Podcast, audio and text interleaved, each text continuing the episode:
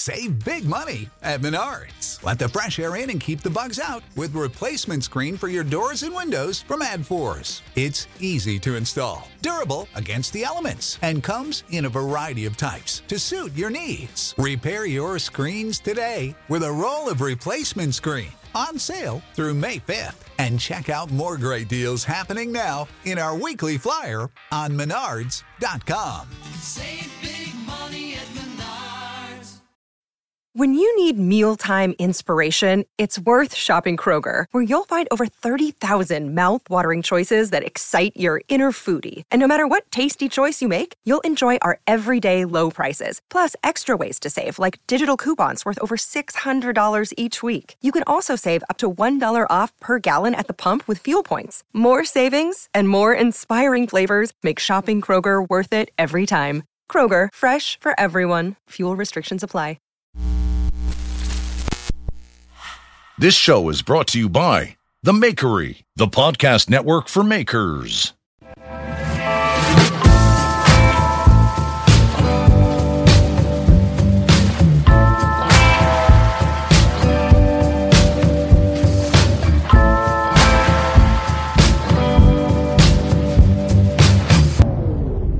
Oh, hey, what's happening, everybody? It's Brian House here for the Work For It podcast, and it's another beautiful Thursday morning right here in Naples, Florida, where I live. And uh, this is going to be another solo show. Uh, we're changing up the format of Work For It just a little bit, and uh, during that transition, you're going to get some single track stuff just for me. You know, I'm going to take a page out of Jeff Fader's book and uh, some of the other great podcasts that are on the Makery Network, and just go solo for the next few episodes. So if you like what we're doing here, uh, make sure you give us, uh, you know, if you can go out to wherever you listen to our podcast and hit that follow. And if there's a rating system, give us a rating and write us something nice. It really does really does help. Uh, so today I have a few projects going on. I am in my workshop, I am in my studio, and I have been diligently working on kind of a secret project that um, I've been, been wanting to do for a few years. I talked a little bit about this when I was on the Art of Craftsmanship uh, podcast uh, not too long ago just very briefly just very briefly. I didn't i didn't really allude to much and i really wasn't sure up until about monday of last week if i was actually going to uh, pull this off. Uh, so i've always wanted to make a horror film. I don't really like horror films. It's not something i'm that much into uh, but uh, I really always wanted to make one, and so I thought, you know what, this year, 2020, being the uh, you know the mess that it is, would be a great year to just take a week and film film what's been in, swimming around in my mind. And uh, so I did that. I actually took the week to do it, and I thought it would go faster than that. I actually had most of it done on the first day, but then I had a lot of trouble finishing it. I had a lot of trouble ending the the video in a way that I felt like YouTube and Instagram would not, uh, you know, ding me for. So, you know, try to keep the violence down. and I'm not a violent person by any means. I'm, I, I just, I've always had this thing for, um, you know, like Stanley Kubrick, you know, kind of like thrillers. Not so much of a horror film as a as a thriller, really. So, I've been working on that, and uh, so if you're listening to this on Thursday, which would be Thursday, October 22nd uh, that will video will be released on Instagram and YouTube sometime this afternoon.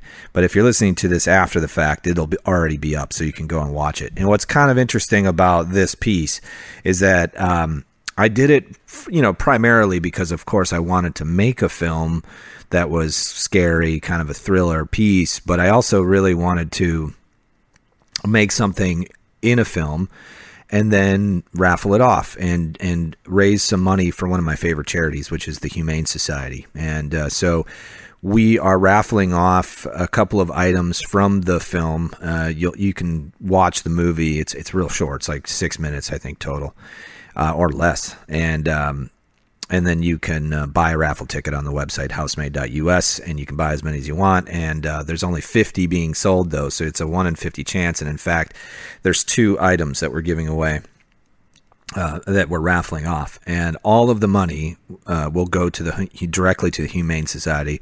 We will keep none of it, and it will uh, hopefully give them, you know, like most nonprofits right now are. Any well, a lot of businesses in general are just having trouble, you know, with with money and finances, and they're trying to pivot, and so all of that trickles down to these nonprofits. So it's really important that we take some time and uh, focus on them as well, because we can't forget about all the animals that need a safe place, a safe home to go to.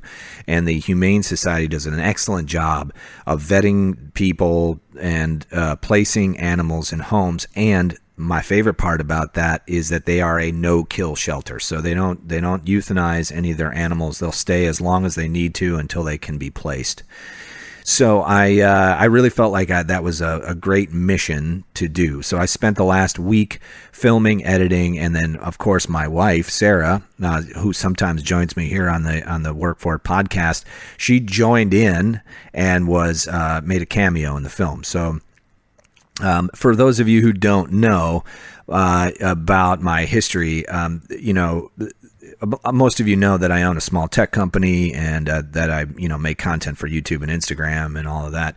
But my original love, my original purpose, I felt like was to always be a filmmaker, and I tried it out in L.A. and Chicago, and and uh, I really uh, wanted that life, you know, to make movies, be creative. But 20 years ago, when I got out of college, uh, I graduated in, in the year 2000 from NIU in DeKalb, which is just like outside of uh, Chicago, like a little bit south uh, in the cornfields there. Um, I went through the same film program that um, Robert Zemeckis went through. And Zemeckis is known for you know contributing to like Back to the Future films and Contact. He's he's done a bunch of really great pieces with Spielberg uh, I went through that program and had a great time. It was uh, a beautiful uh, experience there. Uh, four years of, of that and uh, taking photography. I had my own dark room. Um, you know, I, I would expose the film, and back then we would, believe it or not, uh, we would slice the, the, the film reels with razor blades in hand and tape them together to make our cuts and all and that was how I got introduced to film. And then, of course, you know, I went out to LA. I had friends out there, uh, people that worked on some of the um, the bigger lots out there, and uh, kind of got just you know wa- wandered through and got a feel for what it would be like to be to start out in production. You know, go be a PA or something. Uh, I quickly learned that LA was not for me. I, you know, I'm not a California guy. Just you know, there's I don't fit in there. I don't know why. I, I, mean, I love California as a state, and the people are great. I just didn't fit in in LA, and I'm sure there's a lot of people that feel that way. Uh, so I went back to Illinois, and I got a job with uh, Fox Television. So I, I, started working with them, and w- the reason why was I did an internship there while I was in the film program and the media production program at NIU and I uh, helped, you know, at Fox, you know, just with anything they needed, mostly media promotion uh, work, marketing, things like that, um, which is how I got good at what I do now. Uh, you know, marketing my own businesses and and learning about you know the psychology behind uh, making a product and then selling it to someone. And and honestly, it's um, you know the you can do it in a way that is beneficial to both parties. You know, I think there's a lot of marketing out there that's negative that doesn't really work or it's fear based and it doesn't really work and or it works and it works for the wrong reasons and I learned a lot about you know making something and then sh- entertaining people and then integrating you know products into it it was uh, it was a beautiful beautiful thing to learn how to do and back then even 20 years ago it's it's still kind of the same now which is why I think I really like that TV, or well, I guess yeah, it was a TV show um, called Mad Men. That is a uh, really kind of a cool uh, behind the scenes look at what advertising and marketing is. Uh, you know, so if you if you don't already know this, your your attention is a commodity. You know, people will try to gain your attention multiple ways, uh, and it's you know the way that you decide to where you decide to put that attention is really important, you know, to uh, the economy. And and I feel like traditional media outlets, the, the, what we're seeing on TV now and radio. I mean, it's already in mid transition over to just straight up streaming. And I cut the cord a long time ago. And when I was working for Fox, uh, you know, that's how I ended up in Florida. Was that uh, you know we were purchased by Clear Channel, and you know most of the jobs were liquidated, mine included. But during that time, uh, I became very good at building non-linear digital editing systems. So back then, there wasn't a lot out there as far as uh, taking video footage and converting it digital digitally over to um, something that you could work with a nonlinear editing system. So when we say nonlinear, it means like you can edit in the middle, you can edit at the end, you can edit at the beginning, and it doesn't really affect everything in between. Uh, and the, the reason why it's called that is for that reason, but also because for the longest time, you know, we taped, we lit, legit taped videotape together. Uh, and that's how we made our cuts, or we did A B rolls, and there was generational loss and all this stuff. Well, nonlinear digital editing stopped all that, you know, solved all those problems, and you could edit together a piece very quickly. And now, I mean, gosh, 20 years later, now you can do it on your cell phone that fits in the size of your pocket in, in your pocket. This it's so small. And I feel like, you know, I'm dating myself. I'm an old man that worked in film and television, blah, blah, blah, you know, whatever. But I, I do feel like it's important to understand the origination of you know these things that we're looking at. Because if you think about it you know uh, the silent film era wasn't that long ago.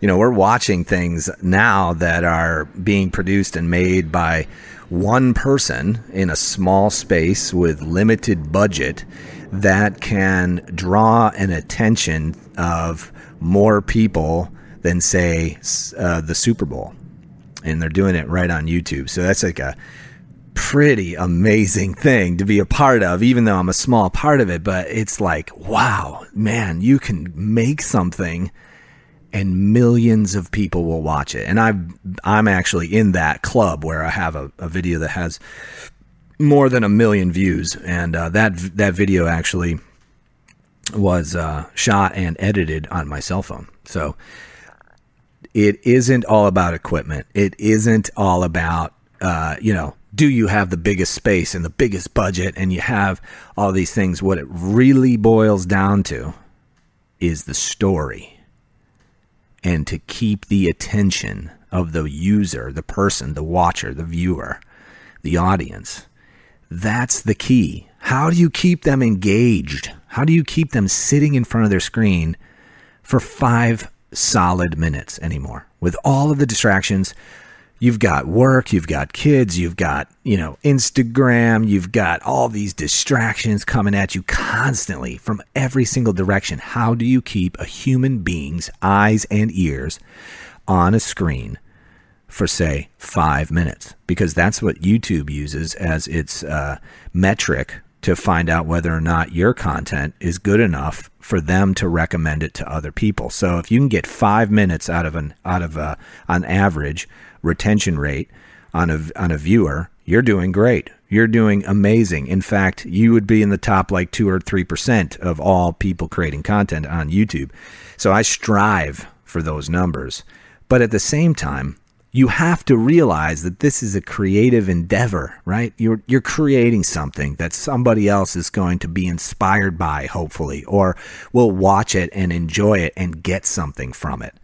That's always been my goal. You know, there's people out there that create content and it's solely based on ad revenue and it's solely based on getting people to be retained in a spot for so long and blah blah blah, all that. Get it? I totally get the business end of it. I like to see it as a creative outlet for me. And at the same time, I can build machines or I can uh, create a, a, thriller horror film and I can produce that and I can push it out to the internet and it can be whatever it is. And, and that for me, there's more value in that than, you know, me creating a piece of content that um, is solely based on uh, retention and getting people to sit still and watch so that I can make a dollar, you know, from the ad revenue. I would rather make the stuff I want to make and be creative and do all of that and then, you know, say, "Hey, it doesn't matter. I don't care. I don't care about the ad revenue. That's fine by me. I can uh I, you know, I make money in other ways." So for me, YouTube is kind of in the middle. It's kind of business, but it's also really more of a creative outlet. And in fact, if I don't make videos, if I don't find the inspiration, which has been my problem recently, um, I get really kind of down. You know, in the last episode of Work for It, I had a lot of people reach out to me and say, "Man, are you all right?" you know, and I truly appreciate you guys. I am okay. It's not it's not that I'm not all right, but I try to be as transparent as possible because I really want people to know who I am and um, to also know that it's okay. It's a safe space, like where you can be yourself. And you know, if people want to give me shit for being depressed or down or whatever, that, that's fine. You know, hey, I get it. Um, you know, what it happens. I get people that go, oh, you know, it, woe is you, you know, this kind of stuff. And man, I get it. I know, but at the same time you're going to you're always going to get the real me. I'm not going to sit and and uh, paint a picture of who I am just because you think it's who I should be. I'm far beyond that in my life. I think most people are, and that when they hit their 40s, you know, they realize like, dude, it's not worth it. I'm not going to be fake anymore. You know, I'm not fake with my customers anymore. I'm just like, hey, this is the way it is. You don't want to pay or you don't want to do this. I'm not your guy. I don't gel with you anymore. It's fine. I totally get it. No hard feelings. Shake hands, walk away. And when you get to that point in your life, it's kind of a beautiful freedom that you didn't have before. Because a lot of the things that you ended up doing up until that point was because you were fighting for that dollar. You were looking for it. You're digging deep. You, you know, wanting to be successful. You know, basing your your uh, value on the your ability to make money, uh, which is you know a cultural thing in America and and you know probably a lot of other countries as well. And when I think back on it, I don't regret it. I don't. But at the same time, I compromised some things for myself and I didn't, and I wish I hadn't. But at the same time, I needed to climb, you know, I needed to get up. I was just clawing my way out of the lower class and just working, working, working, working. And, um, you know, of course, obvious sacrifice every single day, every single day. From I sacrificed my health, my time with my kids, my families. And it was just like, oh, you know, I look back on it now, though, and I still don't have any regrets. I, I did it the way I wanted to do it. I wrote my own story, my own, took my own path, and that's that's the way I wanted to do it from the beginning. So uh, I have no regrets. Um, you know, I, I think that if I didn't have this realization, though, in my 40s, had I died doing that, I would, or on my deathbed, I would probably definitely have regrets. So at some point, you have to find balance, right? You're going to be pushed. You're going to be uh, most likely inside. There's an internal clock ticking inside of you. And in a blink of an eye, man, in a blink of a friggin' eye, 20 years goes by. 20. And then you think to yourself, like, damn, I was just that moron coming out of college. 20 years ago, that happened. Wandering around, you know, chasing girls, doing my thing, and whatever else and wanting to be a filmmaker, you know, wanting to create content. But YouTube didn't exist back then, or if it did, I didn't know about it.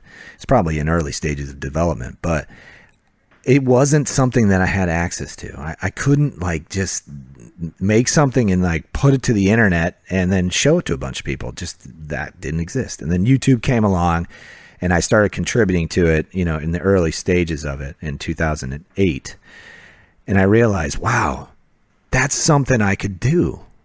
At some point, that's something I could do, but I set it aside for my professional endeavors. So, getting back to talking about what was going on with Fox Television and creating nonlinear digital editing systems, I was learning about computers. I was learning about technology. I was always learning more about that. And then bang, lost my job. I was forced into the technology field. I realized that media was changing. You know, um, streaming services were becoming a regular thing. Um, you know, uh, television was not a real uh, same, the same. Film was not the same. You know, all these things are going to be changing in the next 15 years. So I got into technology because that's what made me money. And I wanted to uh, do that stuff that I was on the fringe. You know, I at least okay, so I can't make films, but I can make the machines that help make the films or help make the TV. And that excited me too. Not as much, but it excited me too. But there was definitely a compromise there, right? So every single day I would wake up and think to myself, what am I going to do today? What am I going to do to like pursue this YouTube dream, this goal of creating content? This, you know, what am I going to do? And I would think about it. And I spent years thinking about it. I was raising my kids; they were real little, uh, you know. So there just wasn't a ton of time out there. There just wasn't. It didn't. It didn't exist. And then uh, I think it was like, you know, I told the story before about 0809 where I started generating some income, media um, income from ad revenue on YouTube. I got like a $100 check in 2009 and I realized, oh my God, I, I could, and that was with one video. I realized maybe there's something to this. And I added more and I added more and I did more. And I started captaining and I, and I started making money that way and making films while I was doing it, going out fishing, camping out in the islands uh, taking my family out there with my kids and going shark fishing, doing all that. And uh, you know, my first video on my channel, um, I don't know, it's got a quarter of a million views now, and it's just me throwing a cast net. You know, if you think about it in terms of you know how many people have watched me throw a cast net, uh, it's just it's kind of ridiculous, you know. And you think, wow, that generates like you know now it probably generates like a dollar a month or something in ad revenue, but it's just something and it's what I wanted to do. It's what I wanted. And and I was making a little bit of money at it. So I realized, okay, now I want to invest my in myself a little more and I want to do a little bit more of this and take more time at this. But I've got a full-blown tech business now going where I've got 3 employees. I'm, you know, now instead of just making nonlinear digital editing systems, we're making gaming systems, we're building and fixing laptops. So we are in full blown IT mode. You know, we're creating, I'm building a business basically with me and a few other guys um, who are working for me directly. And I realized like I have no time for this filmmaking stuff. I, I just don't. And I wish I, I, I wish I did. I wish I had taken a little bit more time, but you know, it was a dream that just sat in my back pocket.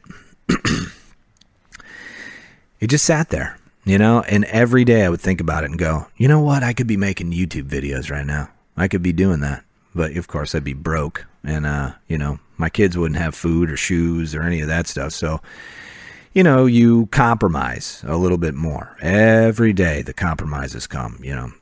And then um, about when I was 35, 36 years old, I got cancer. And that was like a big wake up call. You know, I I had um, multiple melanoma skin cancers all over me, and uh, I had um, one on my back that they thought had metastasized and moved to my liver. And that was like the scariest part of my life right there. Looking at my little kids, my, my, my boys, you know, so small, I'm thinking to myself, this is what killed Bob Marley. He was 36. Um, so I got all my surgeries, you know, I got all the the things done that I needed to get done, you know, went through all the the recovery stuff and it did not metastasize. It was just on my skin surface, you know, all those little, you know, little cancers, there was 8 of them all over me. They had to reconstruct my right ear. So I've got like half of my right ear was chopped, you know, off and then they rebuilt it. I went to a a good plastic surgeon to have that done. And uh, probably by the time I was like 39, I was fully healthy again, I think, and um, through all of that. And then, um, and then it was like midlife crisis central for me. You know, even though I was 39, most people don't hit midlife crises probably until they're in their 40s or whatever. But I went through a bunch of those, just even not, you can't really call them midlife crises, but I went through like these these moments where um, even in my 20s where i just would feel like i'm running out of time. I am running out of time every day. Most house men like the men in my house like or men with the last name of house in my family they're all dead by 70 that is a common age. So at 35 you do the math i'm midlife right uh, hopefully, I'll live longer than 70, but I don't uh, foresee it. My dad is still alive. He's 74, 73, 74. And so um, he's, he's outliving everybody else. So, you know, if I think about it, I just all the time was thinking, I'm running out of friggin' time here, man. Like, I have got to do something with my life that isn't just like doing computer work and fixing things and customer service and, you know, all this stuff. So I realized, like, um, about oh, I don't know, must have been about a year ago. we uh, we got a chance to purchase the space that I'm in now. If you watch my YouTube channel, you can see the you know the studio space, and you follow me on Instagram. I take pictures all the time. It's small. It's like 600 square feet, but the ceilings are high. Built a little loft in here. I've got a grind room in here.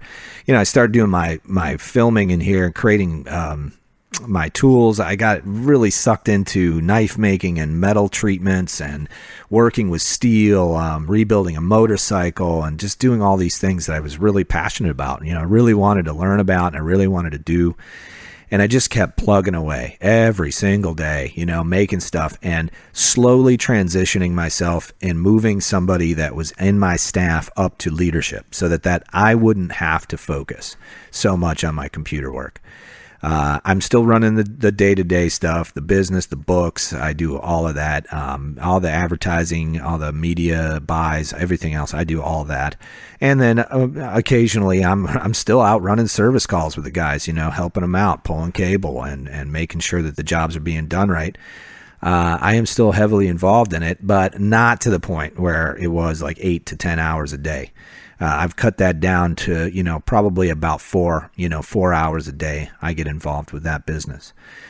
So that I could take the other four to six hours and focus on content creation and my own personal artistic endeavors. And I was lucky enough to be able to do that at 42 years old and not lose any income. In fact, uh, now because of the what we've done with the grinder company and uh, YouTube and um, all the the different uh, avenues that we're doing now, diversified income, uh, we have uh, I now make more in that regard, uh, but it gets dumped all back into. So the revenue is higher, but uh, you know it's getting all dumped back into uh, expansion as far as uh, the business goes. Because my goal is to grow Housemade and to make it a, a bigger business than I ever had over at Paradise, and just grow it, grow it, grow it. Because this is my uh, what I like to refer to as my long shot. Now, in inside of one year, I have done what it took me 15 to do over at Paradise. So, if that gives you any sort of um, reference point to understanding how important experience is when you start talking about business, all of the things that I have learned over time that I learned in my tech business, I applied to Housemade and I immediately stepped up.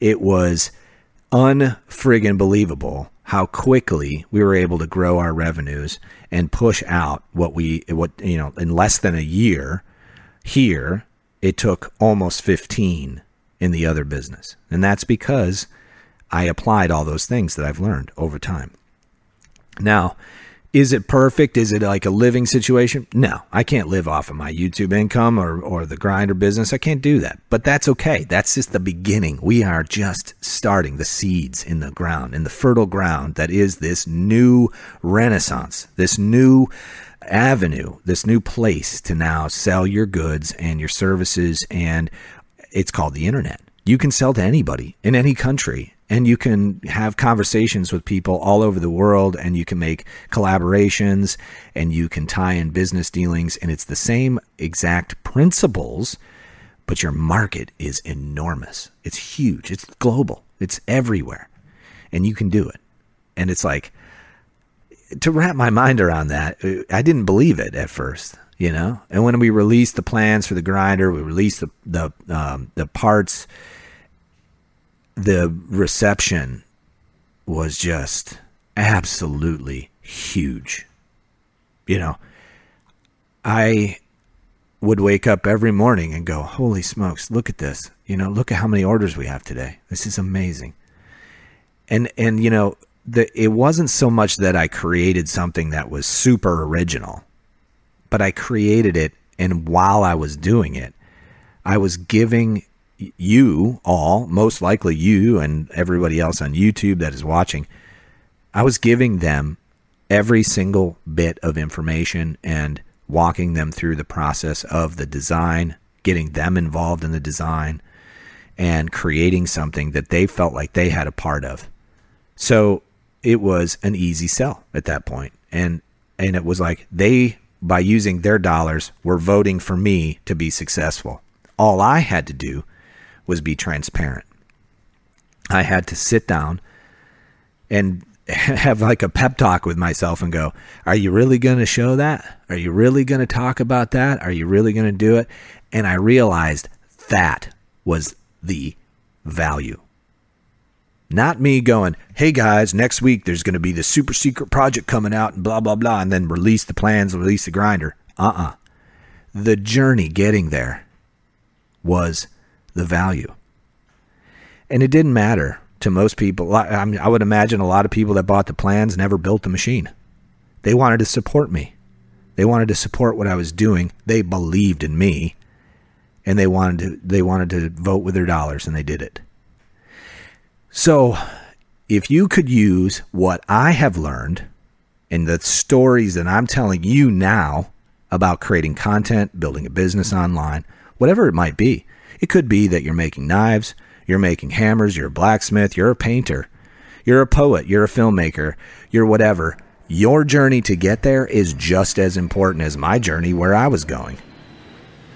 It's just as important. People are going to want to follow along. And just like in the real world, some people will like you and some people won't. And that's okay too. And just like in the real world, some people will not like you and not say anything. And just like in the real world, some people will not like you and tell you about it and that's okay too. Tons of negativity comes my way, and I chalk it up to just being a public figure, and that people are going to do that, and that's okay. And usually, I ask them, Hey, are you all right? Everything okay? And most of the time, I get no response. You know, if somebody's trolling me or, you know, being super negative t- towards me, I like to think of it as them resonating their own internal negativity. And what can I do? But help. Ask. Say, hey, you want ever if you ever want to talk about it, let me know. Most of those people don't take me up on that. A couple people did, and uh, and I'd like to think that maybe we talked through some things and it helped them. But this journey, this ride of going on, creating a business on YouTube and content creation on Instagram and uh, exposing myself eh, through the podcast here, like you're listening to me right now, those are all super risky things for people that feel like they want to be private. You know, they want they don't want people knowing what they're up to. They don't want people looking into their lives and, you know, questioning their decisions or whatever. Look, I don't like it either. I don't like people going, "Hey, why'd you do it that way?"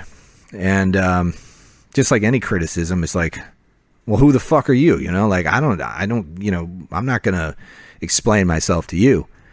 But here's what happened: is that through that process, I was able to learn a lot as long as I was open to it. So some people saying to me like, "Hey, you know, why'd you do it this way? Or you're a moron. You shouldn't have done it this way." And I go, "Okay, well, you're offering me a lot of criticism without any solution. Tell me what you would do." Nine times out of ten, they don't respond because they just really want to criticize. But there are people who will respond and will help and will educate you. Are they the best at it? Probably not, but they took the time to say something, so I listen.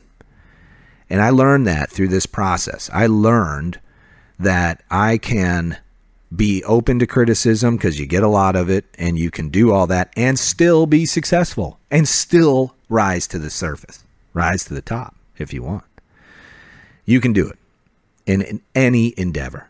It doesn't matter what you're doing. As long as you expose yourself a little bit, transparency is big, it's huge. People want to follow along with your story. They want to know you, get to know you, especially now, like with quarantine going on. There's not a lot out there that you know, uh, as far as like content and media creation is concerned, there's not a lot being produced right now out of Hollywood. And, and, you know, if you notice, you're going through Netflix and you're going through Hulu and it's a lot of the same old shit. Well, it's because the lots have been shut down. You know, people aren't working. So guess what? Step up, make your own, get noticed, and then use that, leverage it. Find something you want to make and sell or, or not, or or just you know help people along the way, collaborate and make friendships. You know, there is a lot out there that has yet to be unearthed in regards to social media and building businesses on social media. But just like anything, it comes with a price. You know, you're never really off the clock. If you notice, you message me sometimes. I'm up at four in the morning responding to emails and responding to Instagram messages or Facebook messages. I'm helping people. Even the people that did not buy from me, did not have anything to do with what I'm doing, did not contribute to me financially at all, I assist because I have knowledge that they need or they want. And if I can assist them, I will, and I do. And that right there is how you build relationships and you build a business online. It's like you're standing there. There's no difference. It's as if the person is right in front of you and they're watching you do what you do.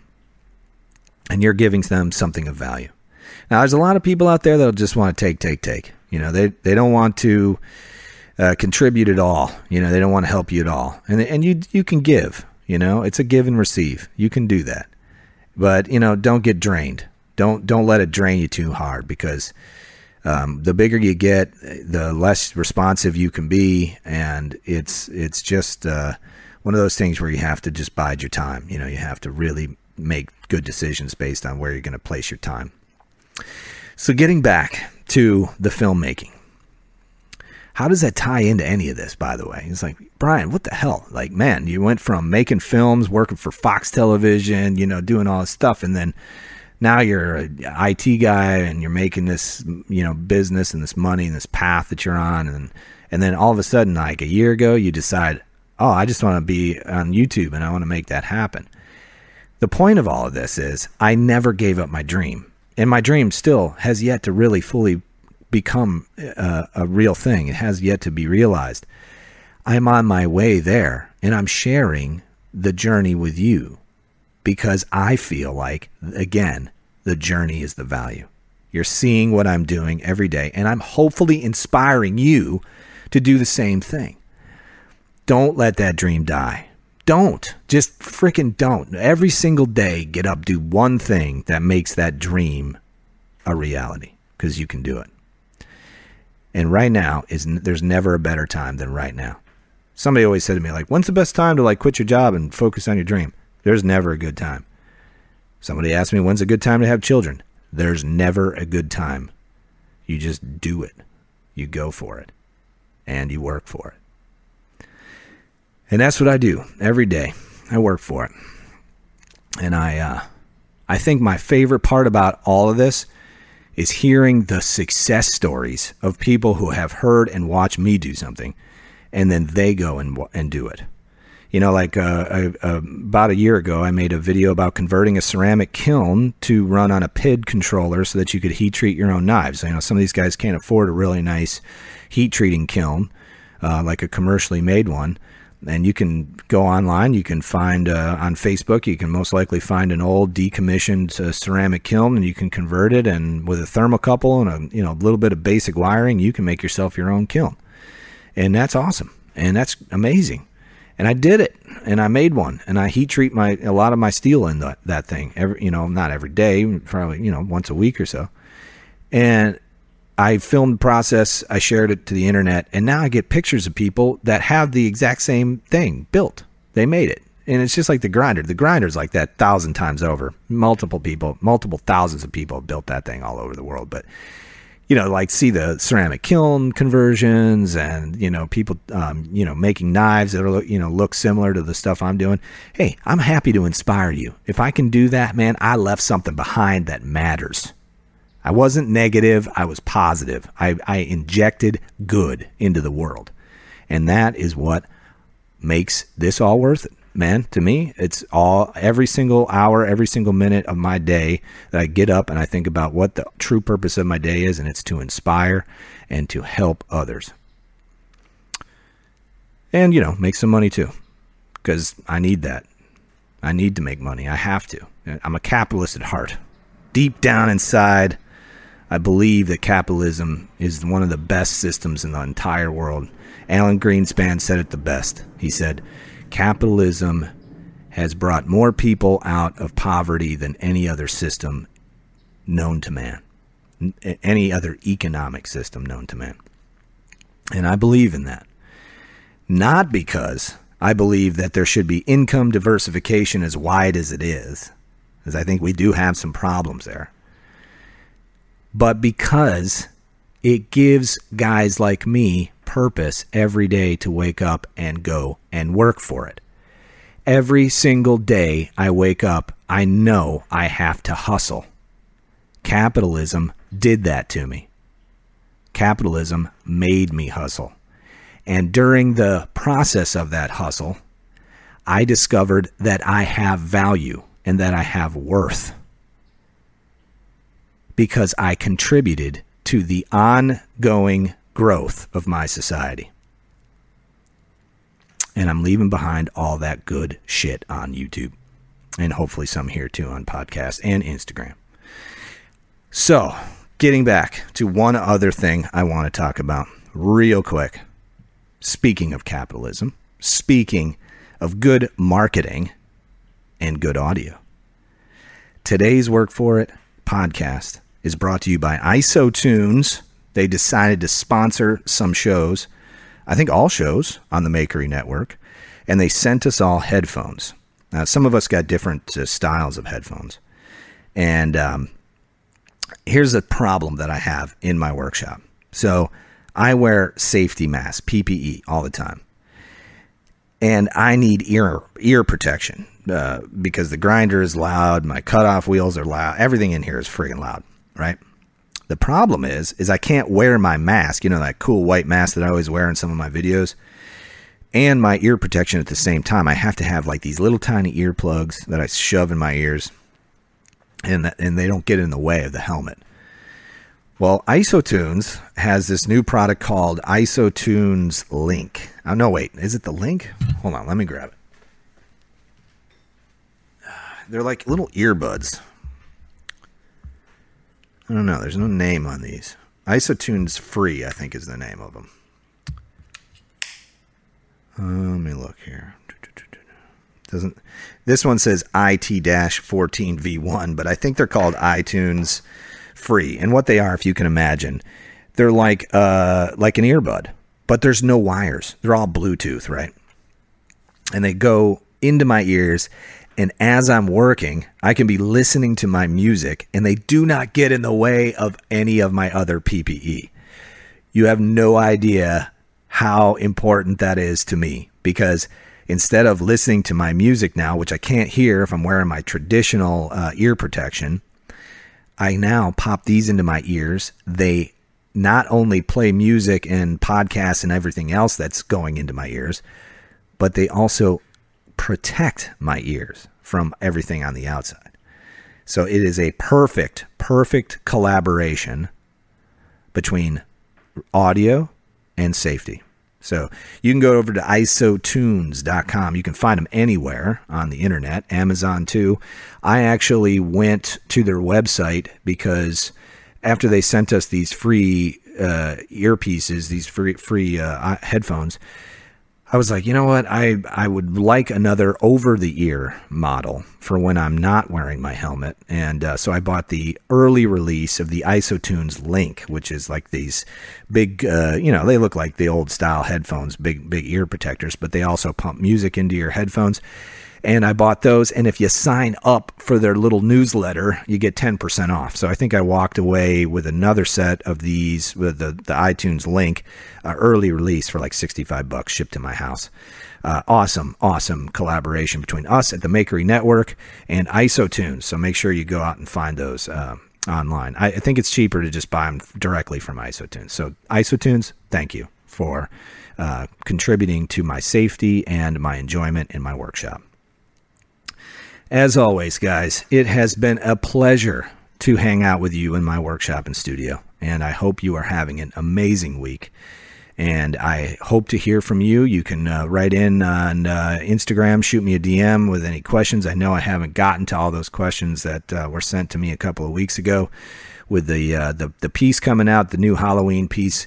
I have been stacked up. I really focused and worked hard on that piece. So I hope you really enjoy it. So go out on Instagram or YouTube tomorrow. Oh, let's say not tomorrow. This it would be Thursday afternoon, and hopefully you'll see it. And uh, I'll promote it a little bit so you guys can hopefully find it and um, get a get into that Halloween season and get scary and get dark and uh, have a little fun too. So, anyway, guys, appreciate you so very much. Thank you so much for listening. My name is Brian House, and this has been the Work For It podcast.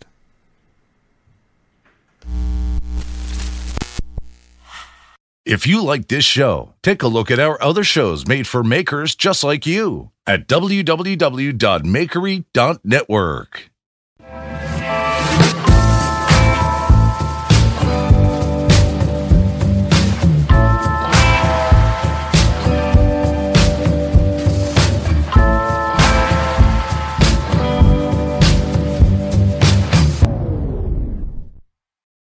You know how to book flights and hotels. All you're missing is a tool to plan the travel experiences you'll have once you arrive. That's why you need Viator. Book guided tours, excursions, and more in one place. There are over 300,000 travel experiences to choose from, so you can find something for everyone. And Viator offers free cancellation and 24 7 customer support for worry free travel. Download the Viator app now and use code Viator10 for 10% off your first booking in the app. Find travel experiences for you. Do more with Viator. Support for this podcast and the following message come from Corient. Corient provides wealth management services centered around you. They focus on exceeding your expectations and simplifying your life. Corient has been helping high achievers just like you enjoy their lives more fully, preserve their wealth, and provide for the people, causes, and communities they care about. As one of the largest integrated fee only registered investment advisors in the U.S., Corient has deeply experienced teams in 23 strategic locations. Corient has extensive knowledge spanning the full spectrum of planning, investing, lending, and money management disciplines. Leverage Corient's exclusive network of experts to craft custom solutions designed to help you reach your financial goals, no matter how complex they may be. Real wealth requires real solutions. For more information, connect with a wealth advisor today at corient.com. That's C O R I E N T.com. Corient.com.